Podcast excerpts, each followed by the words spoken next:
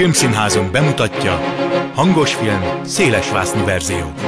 Színes szinkronizált mozimagazin a mikrofon által világosan. Kimaradt jelenetek, extrák, színésztablók hangban. Igen, úgy is lehet. Tessék!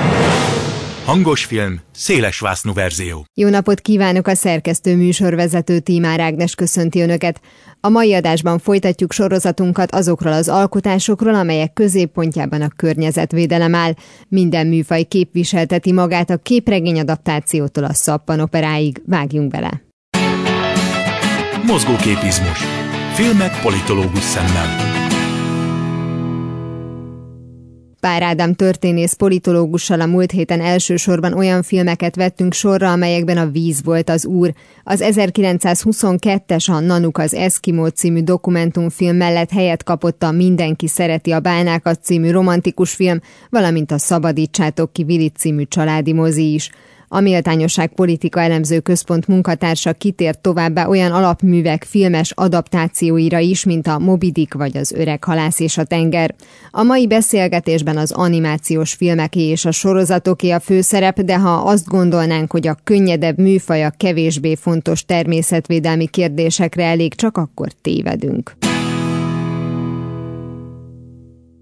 Visszatérünk a cukiskodáshoz. Igen. Mindezek Filozófia után, után a cukiskodás. Felírtuk az Ace Ventura című filmet, uh-huh. ami hát mondjuk azt, hogy klasszikus, most már klasszikus. Most már klasszikus, most már klasszikus. Abszolút. Azon túl, hogy valójában itt kapott egy terepet Jim Carrey, hogy mókázzon, meg bemutatkozzon tulajdonképpen így a közönségnek, mert addig még nem nagyon láttuk, hogy ki ez a fura figura, aki azóta már megmutatta, hogy egyébként remek drámai színész uh-huh. is, de itt még igazából a mókázás volt csak a cél. A második rész is hangsúlyozottan a, akár mondjuk a veszélyben lévő állatokkal is foglalkozik, na de hát azért lássuk be, hogy nem ez volt a, a film mhm. elkészültének a, a célja. Mennyire ugródeszka itt szerinted maga ez, a, ez az alap ötlet, vagy tényleg mennyire tudott rá rámutatni arra, hogy az, hogy te békében élsz együtt, akár a saját magad mellé választott állatokkal, akár a második rész szempontjából az egész természettel, az egy üzenet. Azt gondolom, hogy ha maga vígjátéki jellegében nézzük, akkor hát ez a fajta bemutatása a környezetvédelemnek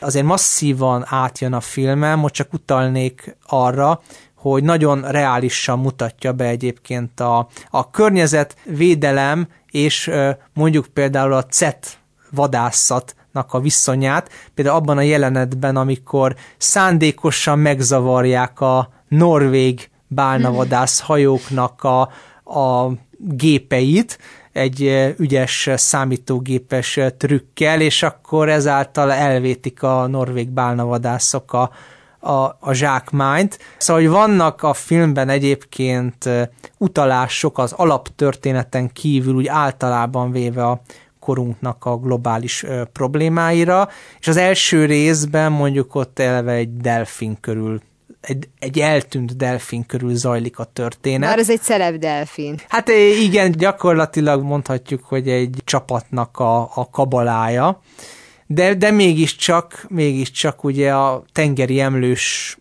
közé tartozik, akikről elmondtuk, hogy ők már félig meddig olyan, olyan úszó vagy víz alatti emberi lények, legalábbis az érzel, érzelmi világukat, intenzív érzelmi világukat tekintve, tehát nem véletlen, hogy, hogy Jim Carrey, illetve az általa alakított karakter az éppen egy delfinnek a nyomába ered az első az első részben, és persze nyilvánvalóan maga a film kicsit túltolja, kicsit karikírozza ezt a állatszerető mentalitást a nyomozó alakjában, aki csak állati ügyekben nyomoz, eltűnt, elrabolt állatoknak az ügyében, de a maga humoros módján azért jól bemutatja azt, hogy hogy van egyfajta megváltozott viszony az állatokhoz, tehát a, a kliensek tulajdonképpen majd, hogy nem ilyen családtakként, sőt, majd, hogy nem ilyen emberként tekintenek rájuk.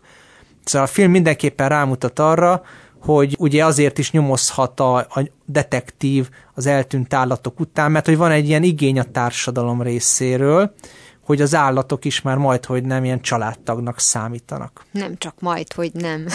családtagnak. Családtagnak, igen, igen. Ha már ez, az állatok antropomorfizálása az ugye elengedhetetlen uh-huh. pontja a játékfilmeknek is, de hát nyilván az animációs filmeknek meg aztán végképp, és ebből is összegyűjtöttünk néhányat, és mielőtt ezekre rátérünk, nekem egy Pont most jutott az eszembe, hogy ezt nem írtuk fel. Ha emlékszel rá, talán Mofli volt a neve, Mofli az utolsó Sok koala. koala. igen, emlékszem. És ez azért volt egy fontos sorozat, mert legalábbis én gyerekként úgy emlékszem, uh-huh. hogy addig én nem találkoztam azzal, hogy ténylegesen rámutat, hogy ez a közeli jövőben, vagy belátható jövőben játszik, azzal, hogy végesek a, az erőforrásaink, és egyáltalán, tehát hogy lehet, hogy nem lesz egyszer csak koala. Tehát, igen. hogy például ezen keresztül be tudja mutatni azt, hogy meg még sok minden nem, nem lesz majd a, a világon, hogy ez egy borzasztó bátor dolog volt akkor. És egy nagyon aranyos sorozat volt, ugye nyilvánvalóan a történet Ausztráliában játszódik persze, és megint csak az látható, hogy egy gyerek és egy állatnak a barátsága volt ábrázolva a, a filmvásznon. Ugye nagyon gyakran élnek a filmesek ezzel a fajta technikával, hogy gyerekek és gyerekekhez közel álló felnőttek segítenek a bajba jutott állatnak megmenteni, mert eh, hát ugye valahogy a gyerekkor is egy olyan időszak, amikor a, az érzelmek azok sokkal fontosabbak, illetve sokkal inkább meghatározóak, mint mondjuk az ilyen elvont eszmék, mint hogy védjük a környezetet, tehát eh, sokkal ösztönösebben érzik azt, hogy az állatnak segítségre van szüksége. És hát ugye volt egy rakás ellenség, a, ne, egy rakás negatív szereplő, aki meg igyekezett levadászni az utolsó koalát, de hát nyilván miután egy mesefilmről van szó, vagy meses sorozatról, nem árulunk el nagy titkot azoknak, akik nem látták ezt a sorozatot, hogy ez nem sikerül. De nézzék meg. De mindenképpen nézzék meg, mert ez is egy nagyon sokat mondó és mély érzelmű sorozat. Arról nem is beszélve, most jutott eszembe, hogy, hogy ez még rávilágít a médiának és a, és a gazdaságnak az összefonódására is, mert van benne egy, hát egy enyhén őrült műsorvezető, aki tulajdonképpen elindítja azt a lavinát, hogy élnek még koalák Ausztráliában, és akkor a szuper vadász az, az egész eszköztárával és segítőivel elindul a koala levadászására, szóval hogy a média az nem csak jót tud tenni, hanem rosszra is fordítható, az is megtanulható ebből a sorozatból. És akkor egy átkötés egy korábbi adásunkra, ha már Ausztrália, hogy a, a Bernard és Bianca Kenguruk uh-huh. földjén című film, majdnem hasonló témát dolgoz fel, ott nem kislány van, hanem kisfiú, nem koala van, hanem sas, de ugyanúgy van gonosz vadász, és vannak mindenfajta segítők, ott nem annyira emberi, hanem inkább állati segítők. Egyébként ez az egész Ausztrália is nem véletlenül került a környezettel foglalkozó filmeknek a fókuszába, mert az egy mai napig úgy él a fejünkben, mint egy érintetlen kontinens, amelynek a belseje alig, alig lakott, és kicsit mondjuk egy ilyen misztikus táj mind a mai napig. Erre akartam pont rákérdezni, hogy nagyon érdekes, hogy pont Ausztráliában jelentek meg először, és nagyon nagy számban ezek az ilyen témájú filmek, és én arra gondoltam, hogy azért, mert valahogy nagyobb a kapcsolata a természeti népekkel. Az is, az is benne Mint van. mondjuk, ha simán az Egyesült Államokat, mint New York City, az mondjuk egy kicsit városiasabb. Mint hát igen, ez is, benne van, ez is benne van. Persze most akkor feltehetnénk a kérdést, hogy mondjuk akkor miért nem Afrikában játszódnak nagy számban hasonló filmek. Valószínűleg itt az a, az, az egyik magyarázat, hogy azért mondjuk Afrikának finoman fogalmazva vannak más problémái is, mint igen, a, és nem ez csak a természetvédelme. Igen, tehát inkább itt azt gondolom, hogy az a fajta ilyen közös keresztmetszet, hogy nem csak arról szólnak a filmek, hanem hogy ott is készülnek. Szülnek. Tehát uh-huh. ugye az ausztrálok készítik ezeket, úgyhogy maradunk az animációknál, de zárójelbe nekem eszembe jutott a Viharfiú című film, vagy aki nem uh-huh. látta, az még nézze meg, mert ez is Ausztrália egy olyan történetet mutat be, ami meg három pelikánnak a, illetve uh-huh. konkrétan egy pelikán és egy kisfiúnak a barátsága, hogy ugye már korábban te is említetted, hogy ez egy nagyon jellemző motivum, és egyébként nagyon kedves vagy szép film Igen, igen. Tehát maradunk az animációknál, mondjuk a közép-kelet-európai gyerekek számára egy elérhetőbb mese volt a Kisvakond, amit uh-huh. mindannyian szerettünk. Könyvben is megjelent, sorozatban is megnéztük, néha nagyon vagányan állt hozzá bizonyos témákhoz, vagy olyan módon ábrázol dolgokat, amit más rajzfilmekben nem is láttunk. És én úgy emlékszem, hogy több epizódban felmerült ez a bizonyos ember és természet együttműködése, vagy ennek mondjuk a, a veszélyei, és konkrétan volt egy, amikor szegényeknek az egész élőhelyét le tarolták, uh-huh. erre ugye mindenképpen uh-huh. kitérünk ma. Igen, több epizódban előkerült a ember, természet és az ipari vagy iparosított környezetnek a viszonya. Végül is, amikor a kis vakon például autót akar készíteni, az is valamilyen módon reflektál erre a környezeti változásra, hogy az iparosítás az szépen lassan átalakítja a hétköznapokat, és mondjuk már nem gyalog megyünk, hanem autóval. Tehát talán a legütősebb rész az tényleg az, amik a, amikor a kis vakonnak és a két barátjának, a nyúlnak meg a sünnek az otthonát elpusztítják a csúnya, gonosz fakivágó gépek, és, uh, akkor... Ilyen a tarvágás, ha valaki nem tudná. Hát igen, az, igen, konkrétan egy tarvágás zajlik le, csak eléggé nagy, nagy területen, tehát tényleg ilyen csonkolt fatörzsek maradnak utána, és aztán megjelenik egy helikopter, kiszáll belőle három úr, és megalapítják az új várost, ott a hatalmas, több négyzetkilométernyi tarvágott facsonk közepén, aztán a kis vakondal találkoznak, és akkor összedugják a fejüket, hogy mit csináljanak, és akkor építenek nekik egy hatalmas házat, amiben felfújt gombák, meg fák, meg egyebek vannak, tehát úgy gondolják, hogy nagyon jól fogják magukat érezni. Az erdő lakói ott benn, a sok gumi, gomba és fa között, csak hát azokat nem lehet megenni, és ugye az emeletek között csak útlevéllel lehet közlekedni, persze pontosan érezzük, hogy nyilván a szocialista iparosítás volt. Projekteknek a létezését a lakosokhoz, és hát erre az bizonyult az egyik legfontosabb csatornának, hogy az önkormányzata már meglevő rendezvényein próbálja például népszerűsíteni ezeket a programokat, és úgy tűnt, hogy a lakosság számára valóban fontos mind maguknak, ezeknek a programoknak a léte, mind pedig az a lehetőség, hogy személyes kapcsolatot alakíthasson ki az önkormányzat munkatársaival, és a szakértelmét igénybe vegye. Akkor ezek szerint van remény arra, hogy egyre többen megismerik, és egyre többen fogják ezt megszeretni is, remélhetőleg a jövőben. Még arra lennék kíváncsi, hogy úgy tudom, hogy megjelentettek egy tanulmányt is. Van arra esély, hogy ennek révén, meg egyébként a tapasztalatok, meg a szóbeszéd révén mások is kedvet kapnak majd a, a jövőben a közösségi költségvetéshez? Hát mi reménykedünk benne, hogy ez így lesz. Velünk is már vette fel más vidéki önkormányzat a kapcsolatot annak érdekében, hogy megismerjék a tapasztalatokat, és elinduljon náluk is egy hasonló program. Nyilván minden önkormányzatnál a korlátozott kapacitások, amelyeket említettem, azok gátat szabhatnak egy ilyen program elindulásának.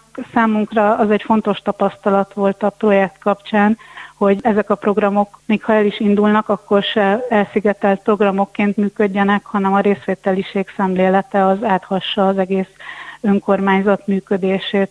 Tehát ne csak egy kommunikációs projekt vagy egy administratív projekt legyen az önkormányzat számára, hanem a többi folyamatba is át tudja emelni azt a szemléletet, hogy közvetlenül megszólítja a lakosságot. A közösségi költségvetésről szóló projektjükről beszélgettem Zeisler Judittal, a Transparency International Magyarország projektmenedzserével. Köszönöm szépen, hogy megosztotta velünk a tapasztalatokat. Én is nagyon szépen köszönöm a lehetőséget.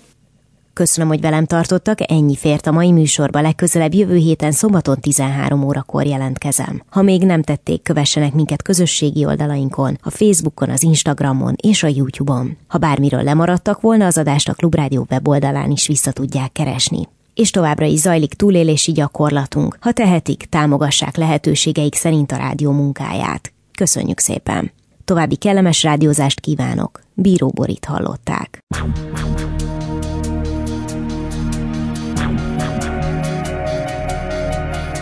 A Szerepvállalás című műsorunkat hallották. Klubrádió, a tájékozódási pont. Tények, vélemények.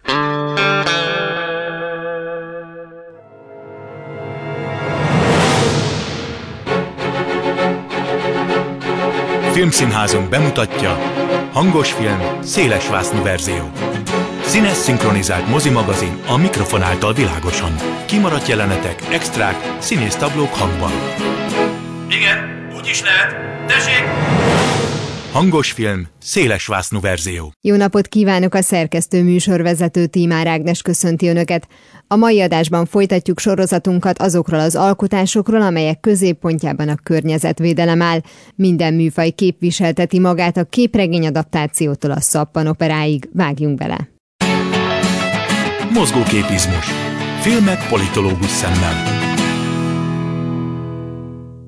Pár Ádám történész politológussal a múlt héten elsősorban olyan filmeket vettünk sorra, amelyekben a víz volt az úr. Az 1922-es a Nanuk az Eskimo című dokumentumfilm mellett helyet kapott a Mindenki szereti a bálnákat című romantikus film, valamint a Szabadítsátok ki Vilit című családi mozi is. A Méltányosság Politika Elemző Központ munkatársa kitért továbbá olyan alapművek filmes adaptációira is, mint a Mobidik vagy az Öreg halász és a tenger. A mai beszélgetésben az animációs filmeké és a sorozatoké a főszerep, de ha azt gondolnánk, hogy a könnyedebb műfaj a kevésbé fontos természetvédelmi kérdésekre elég, csak akkor tévedünk. Visszatérünk a cukiskodáshoz. Igen. mindezek Filozófia után után a cukiskodás. felírtuk az Ace Ventura című filmet, uh-huh. ami hát mondjuk azt, hogy klasszikus, most már klasszikus. Most már klasszikus, Most már klasszikus. abszolút. Azon túl, hogy valójában itt kapott egy terepet Jim Carrey, hogy mókázzon, meg bemutatkozzon tulajdonképpen így a közönségnek, mert addig még nem nagyon láttuk, hogy ki ez a fura figura, aki azóta már megmutatta, hogy egyébként remek drámai színész is, de itt még igazából a mókázás volt csak a cél. A második rész is hangsúlyozottan a, akár mondjuk a veszélyben lévő állatokkal is foglalkozik, na de hát azért lássuk be, hogy nem ez volt a, a film elkészültének a, a célja. Mennyire ugródeszka itt szerinted maga ez, a, ez az alapötlet, vagy tényleg mennyire tudott rámutatni arra, hogy az, hogy te békében élsz együtt, akár a saját magad mellé választott állatokkal, akár a második rész szempontjából az egész természettel, az egy üzenet. Azt gondolom, hogy ha maga vígjátéki jellegében nézzük, akkor hát ez a fajta bemutatása a környezetvédelemnek azért masszívan átjön a filmen, most csak utalnék arra, hogy nagyon reálisan mutatja be egyébként a, a környezetvédelem és mondjuk például a CET vadászatnak a viszonyát, például abban a jelenetben, amikor szándékosan megzavarják a norvég bálnavadász hajóknak a, a gépeit, egy ügyes számítógépes trükkel, és akkor ezáltal elvétik a norvég bálnavadászok a, a, a zsákmányt. Szóval, hogy vannak a filmben egyébként utalások az alaptörténeten kívül, úgy általában véve a korunknak a globális ö, problémáira, és az első részben mondjuk ott eleve egy delfin körül egy, egy eltűnt delfin körül zajlik a történet. Már ez egy celeb delfin. Hát igen, gyakorlatilag mondhatjuk, hogy egy csapatnak a, a kabalája, de, de mégiscsak, mégiscsak ugye a tengeri emlős közé tartozik, akikről elmondtuk, hogy ők már félig meddig olyan, olyan úszó vagy víz alatti emberi lények, legalábbis az érzel, érzelmi világukat, intenzív érzelmi világukat tekintve, tehát nem véletlen, hogy, hogy Jim Carrey, illetve az általa alakított karakter az éppen egy delfinnek a nyomába ered az első, az első részben, és persze nyilvánvalóan maga a film kicsit túltolja, kicsit karikírozza ezt a állatszerető mentalitást a nyomozó alakjában, aki csak állati ügyekben nyomoz, eltűnt, elrabolt állatoknak az ügyében, de a maga humoros módján azért jól bemutatja azt, hogy, hogy van egyfajta megváltozott viszony az állatokhoz, tehát a, a kliensek tulajdonképpen majd, hogy nem ilyen családtagként, sőt, majd, hogy nem ilyen emberként tekintenek rájuk, Szóval a film mindenképpen rámutat arra, hogy ugye azért is nyomozhat a, a detektív az eltűnt állatok után, mert hogy van egy ilyen igény a társadalom részéről, hogy az állatok is már majd, hogy nem ilyen családtagnak számítanak. Nem csak majd, hogy nem. családtagnak. Családtagnak, igen, igen. Ha már ez az állatok antropomorfizálása az ugye elengedhetetlen uh-huh. pontja, a játékfilmeknek is, de hát nyilván az animációs filmeknek meg aztán végképp, és ebből is összegyűjtöttünk néhányat, és mielőtt ezekre rátérünk, nekem egy Pont most jutott az eszembe, hogy ezt nem írtuk fel. Ha emlékszel rá, talán Mofli volt a neve, Mofli az utolsó Sok koala. koala. igen, emlékszem. És ez azért volt egy fontos sorozat, mert legalábbis én gyerekként úgy emlékszem, uh-huh. hogy addig én nem találkoztam azzal, hogy ténylegesen rámutat, hogy ez a közeli jövőben, vagy belátható jövőben játszik, azzal, hogy végesek a, az erőforrásaink, és egyáltalán, tehát hogy lehet, hogy nem lesz egyszer csak koala. Tehát, igen. hogy például ezen keresztül be tudja mutatni azt, hogy meg még sok minden nem, nem lesz majd a, a világon, hogy ez egy borzasztó bátor dolog volt akkor. És egy nagyon aranyos sorozat volt, ugye nyilvánvalóan a történet Ausztráliában játszódik persze, és megint csak az látható, hogy egy gyerek és egy állatnak a barátsága volt ábrázolva a, a filmvásznon. Ugye nagyon gyakran élnek a filmesek ezzel a fajta technikával, hogy gyerekek és gyerekekhez közel álló felnőttek segítenek a bajba jutott állatnak megmenteni, mert eh, hát ugye valahogy a gyerekkor is egy olyan időszak, amikor a, az érzelmek azok sokkal fontosabbak, illetve sokkal inkább meghatározóak, mint mondjuk az ilyen elvont eszmék, mint hogy védjük a környezetet, tehát eh, sokkal ösztönösebben érzik azt, hogy az állatnak segítségre van szüksége. És hát ugye volt egy rakás ellenség, a, ne, egy rakás negatív szereplő, aki meg igyekezett levadászni az utolsó koalát, de hát nyilván miután egy mesefilmről van szó, vagy meses sorozatról, nem árulunk el nagy titkot azoknak, akik nem látták ezt a sorozatot, hogy ez nem sikerül. De nézzék meg. De mindenképpen nézzék meg, mert ez is egy nagyon sokat mondó és mély érzelmű sorozat. Arról nem is beszélve, most jutott eszembe, hogy, hogy ez még rávilágít a médiának és a, és a gazdaságnak az összefonódására is, mert van benne egy, hát egy enyhén őrült műsorvezető, aki tulajdonképpen elindítja azt a lavinát, hogy élnek még koalák Ausztráliában, és akkor a szuper vadász az, az egész eszköztárával és segítőivel elindul a koala levadászására, szóval hogy a média az nem csak jót tud tenni, hanem rosszra is fordítható, az is megtanulható ebből a sorozatból.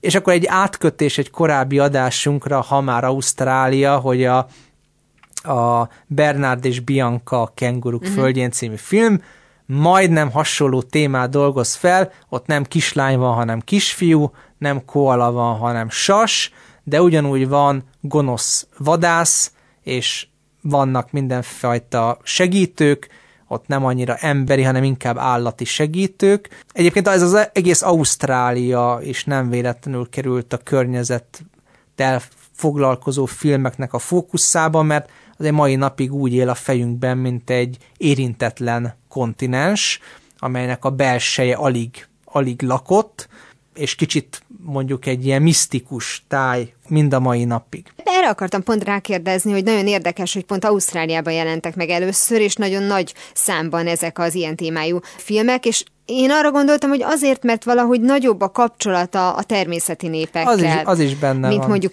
ha simán az Egyesült Államokat, mint New York City, az mondjuk egy kicsit városiasabb. Mint hát igen, ez is, benne van, ez is benne van. Persze most akkor feltehetnénk a kérdést, hogy mondjuk akkor miért nem Afrikában játszódnak nagy számban hasonló filmek. Valószínűleg itt az a, az, az egyik magyarázat, hogy azért mondjuk Afrikának finoman fogalmazva vannak más problémái is, mint igen, a, és nem ez csak a természetvédelme. Igen, tehát inkább itt azt gondolom, hogy az a fajta ilyen közös keresztmetszet, hogy nem csak arról szólnak a filmek, hanem hogy ott is készülnek. Szülnek. Tehát uh-huh. ugye az ausztrálok készítik ezeket, úgyhogy maradunk az animációknál, de zárójelbe nekem eszembe jutott a Viharfiú című film, vagy aki nem uh-huh. látta, az még nézze meg, mert ez is Ausztrália egy olyan történetet mutat be, ami meg három pelikánnak a, illetve uh-huh. konkrétan egy pelikán és egy kisfiúnak a barátsága, hogy ugye már korábban te is említetted, hogy ez egy nagyon jellemző motivum, és egyébként nagyon kedves vagy szép filmcsapcsirással. Tehát maradunk az animációknál, mondjuk a közép-kelet-európai gyerekek számára egy elérhetőbb mese volt a kisvakond, amit uh-huh. mindannyian szerettünk.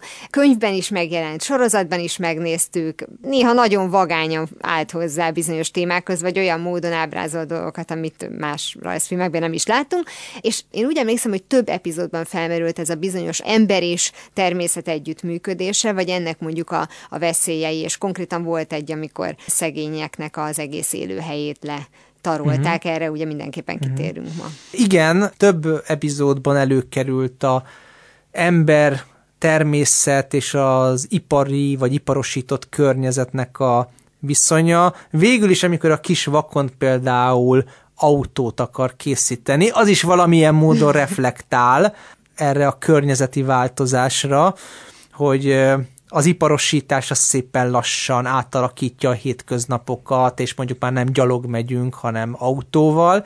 Tehát talán a legütősebb rész az tényleg az, amik a, amikor a kis vakonnak és a két barátjának, a nyúlnak meg a sünnek az otthonát elpusztítják a csúnya, gonosz fakivágó gépek, és uh, akkor... Ilyen a tarvágás, ha valaki nem tudná. Hát igen, az, igen, konkrétan egy tarvágás zajlik le, csak eléggé nagy, nagy területen, tehát tényleg ilyen csonkolt fatörzsek maradnak utána, és aztán megjelenik egy helikopter, kiszáll belőle három úr, és megalapítják az új várost, ott a hatalmas, több négyzetkilométernyi tarvágott facsonk közepén, aztán a kis vakondal találkoznak, és akkor összedugják a fejüket, hogy mit csináljanak, és akkor építenek nekik egy hatalmas házat, amiben felfújt gombák, meg fák, meg egyebek vannak, tehát úgy gondolják, hogy nagyon jól fogják magukat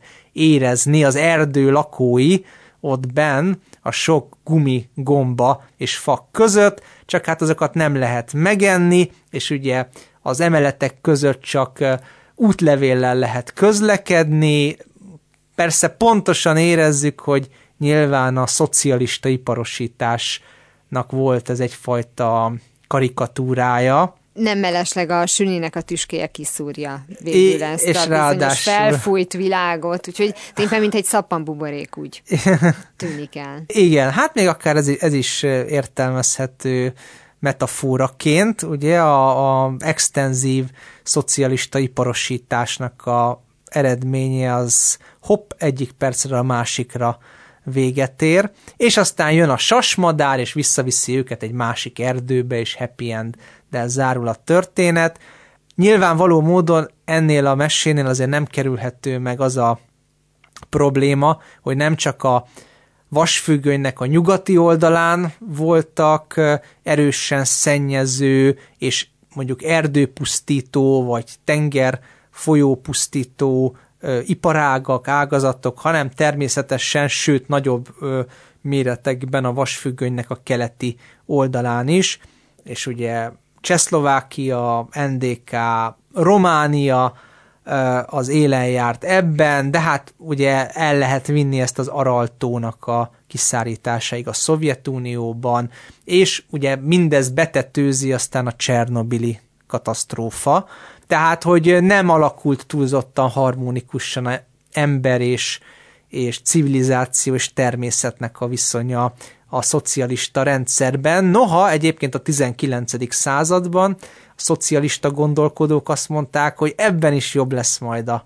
a szocializmus, mert nem csak humanistább lesz, hanem abban az értelemben is humanista lesz, hogy, hogy megszünteti a természetnek is az ember által való kizsákmányolását, Hát ez nem, nem így alakult aztán a valóságban. Javasoltad, hogy ennek egy nyugati példáját is vegyük be a macilacit, ami ugye sorozatként nagyon cuki volt, a filmváltozatra próbáljunk ne visszaemlékezni, vagy hmm. csak jó szívvel, mert igen, bárgyúra sikerült.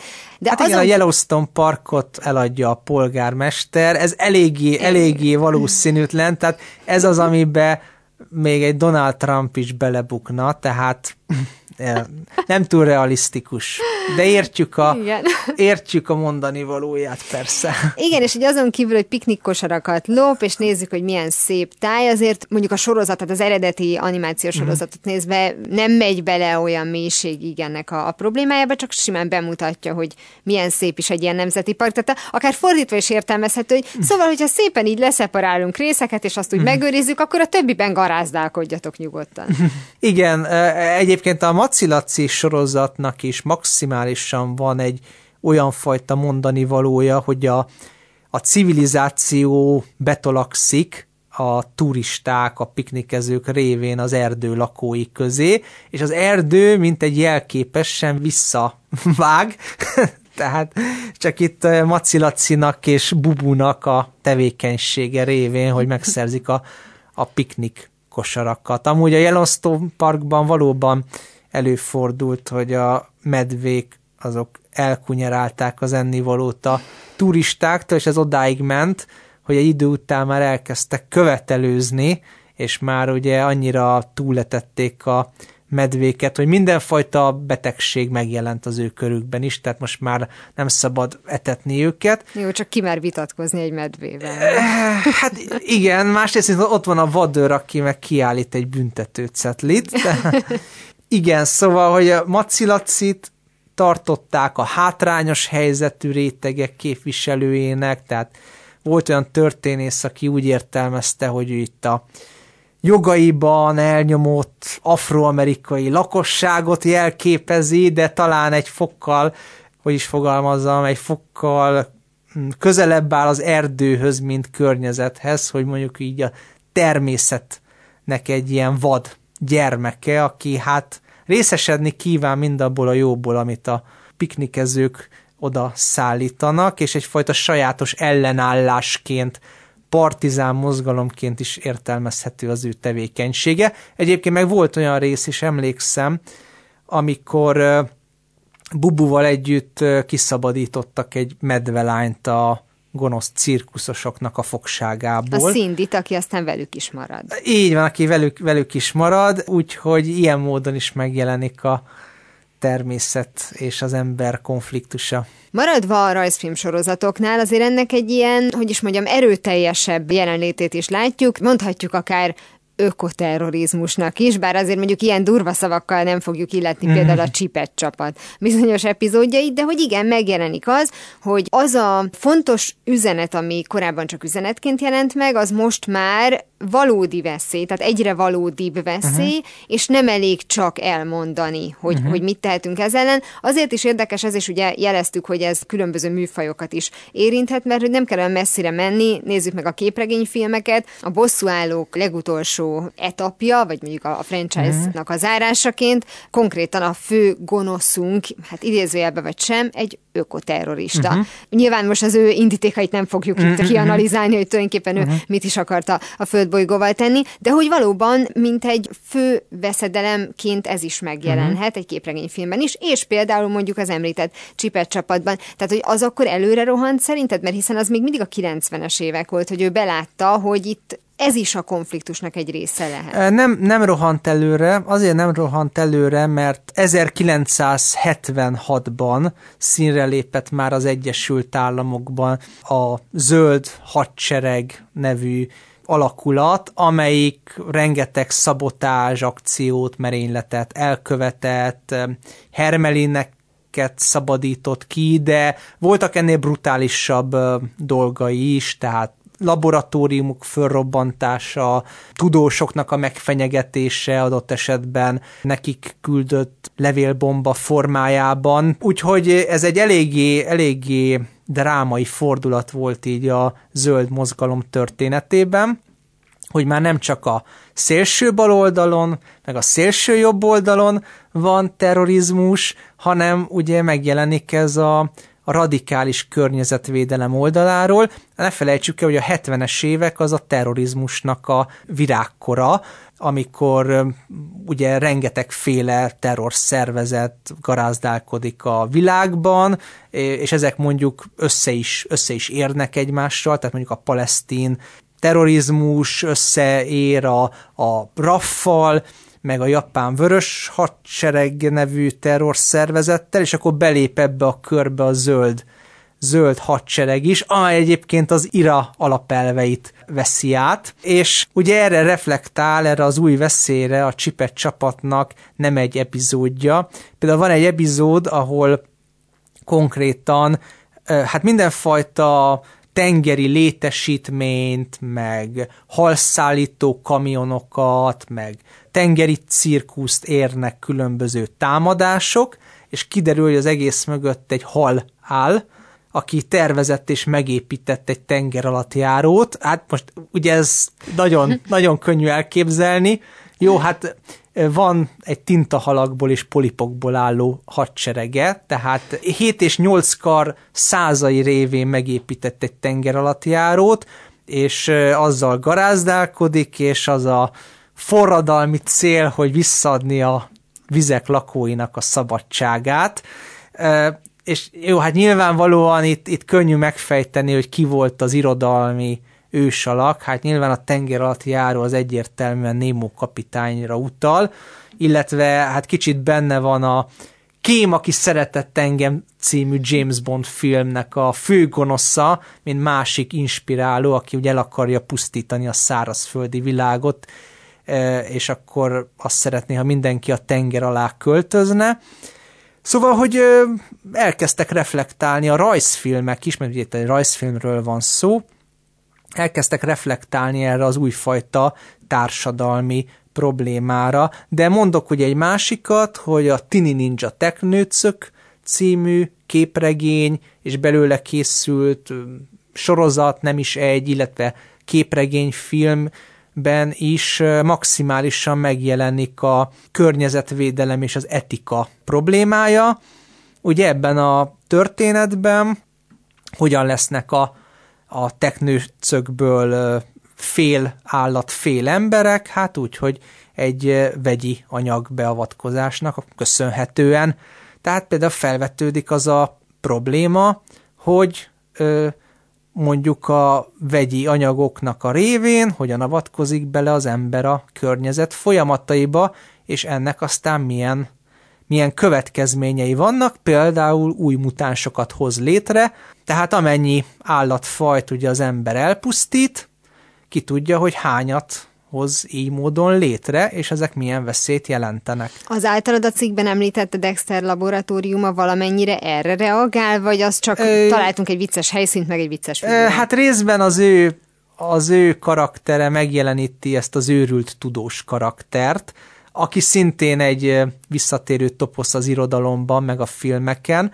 Dexter is tekinthető az ilyen természet átalakító tudósok hát kicsit, kicsit ártatlanabb ö, leszármazottjának, hiszen olyan nagyon gonosz dolgokat nem csinál, illetve leginkább ő az, aki pórul jár ezekben az epizódokban, de ugye ő is beavatkozik minden módon a, a környezetnek, vagy hát az ő saját lakó közösségének, családjának a viszonyaiba. Szóval ezek a rajzfilmek nagyon gyakran le vannak sajnálva itt Magyarországon, főleg a képregények, hogy, hogy hát ez nem, ez nem is igazi irodalom, meg komolytalan, mert, mert le van rajzolva, pedig ha kicsit a, kicsit a mondani valóra figyelnének az esztéták, meg az irodalom történészek, kicsit a fókuszt el, elvinnék a felszíntől a mondani való felé, azért brutálisan kemény és mának szóló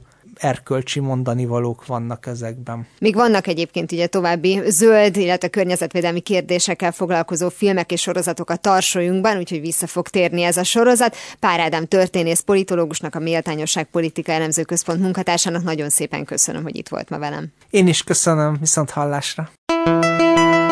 Timecode. Ma történt, csak régen. Néhány év különbséggel ezen a napon mutatták be a Lincoln című életrajzi drámát és a Gettysburg című történelmi filmet. Éppen tíz éve 2012-ben láthatta a közönség Steven Spielberg némileg tankönyv hangulatú alkotását az amerikai történelem egyik legjelentősebb elnökéről. A film ugyan 150 perc, de korán sem egy teljes körű beszámoló Abraham Lincoln életéről – Életrajzi elemek ugyan bőven megjelennek benne, de alapvetően a politikai légkörre fókuszál a történet. 1865-ben járunk a végéhez közeledik az amerikai polgárháború. Az újra választott elnök meg akarja győzni a kongresszust, hogy hozza meg addigi legfontosabb döntését, egészítse ki az alkotmányt és törölje el a rabszolgaságot. A címszerepet játszó Daniel D. Lewis-t Oscar díjjal jutalmazták. A Gettysburg című alkotásban azonban Lincoln figurája meg sem jelenik. Az 1993-as alkotás ugyanis, ahogy a címe is utal rá, kifejezetten a csatát eleveníti fel. Ez volt már a hangos film széles vásznú verzió, legközelebb ismét szombaton délután fél kettőtől várom önöket. Természetesen a korábbi adásokat, ahogy a mait is hamarosan megtalálják archívumunkban, valamint podcastként. Kövessenek minket a Facebookon, és ha még nem tették, iratkozzanak fel YouTube csatornánkra. Köszönöm a figyelmüket, a szerkesztő műsorvezetőt, Tímár Ágnest hallották. Viszont hallásra! Hangos film, széles vásznú verzió.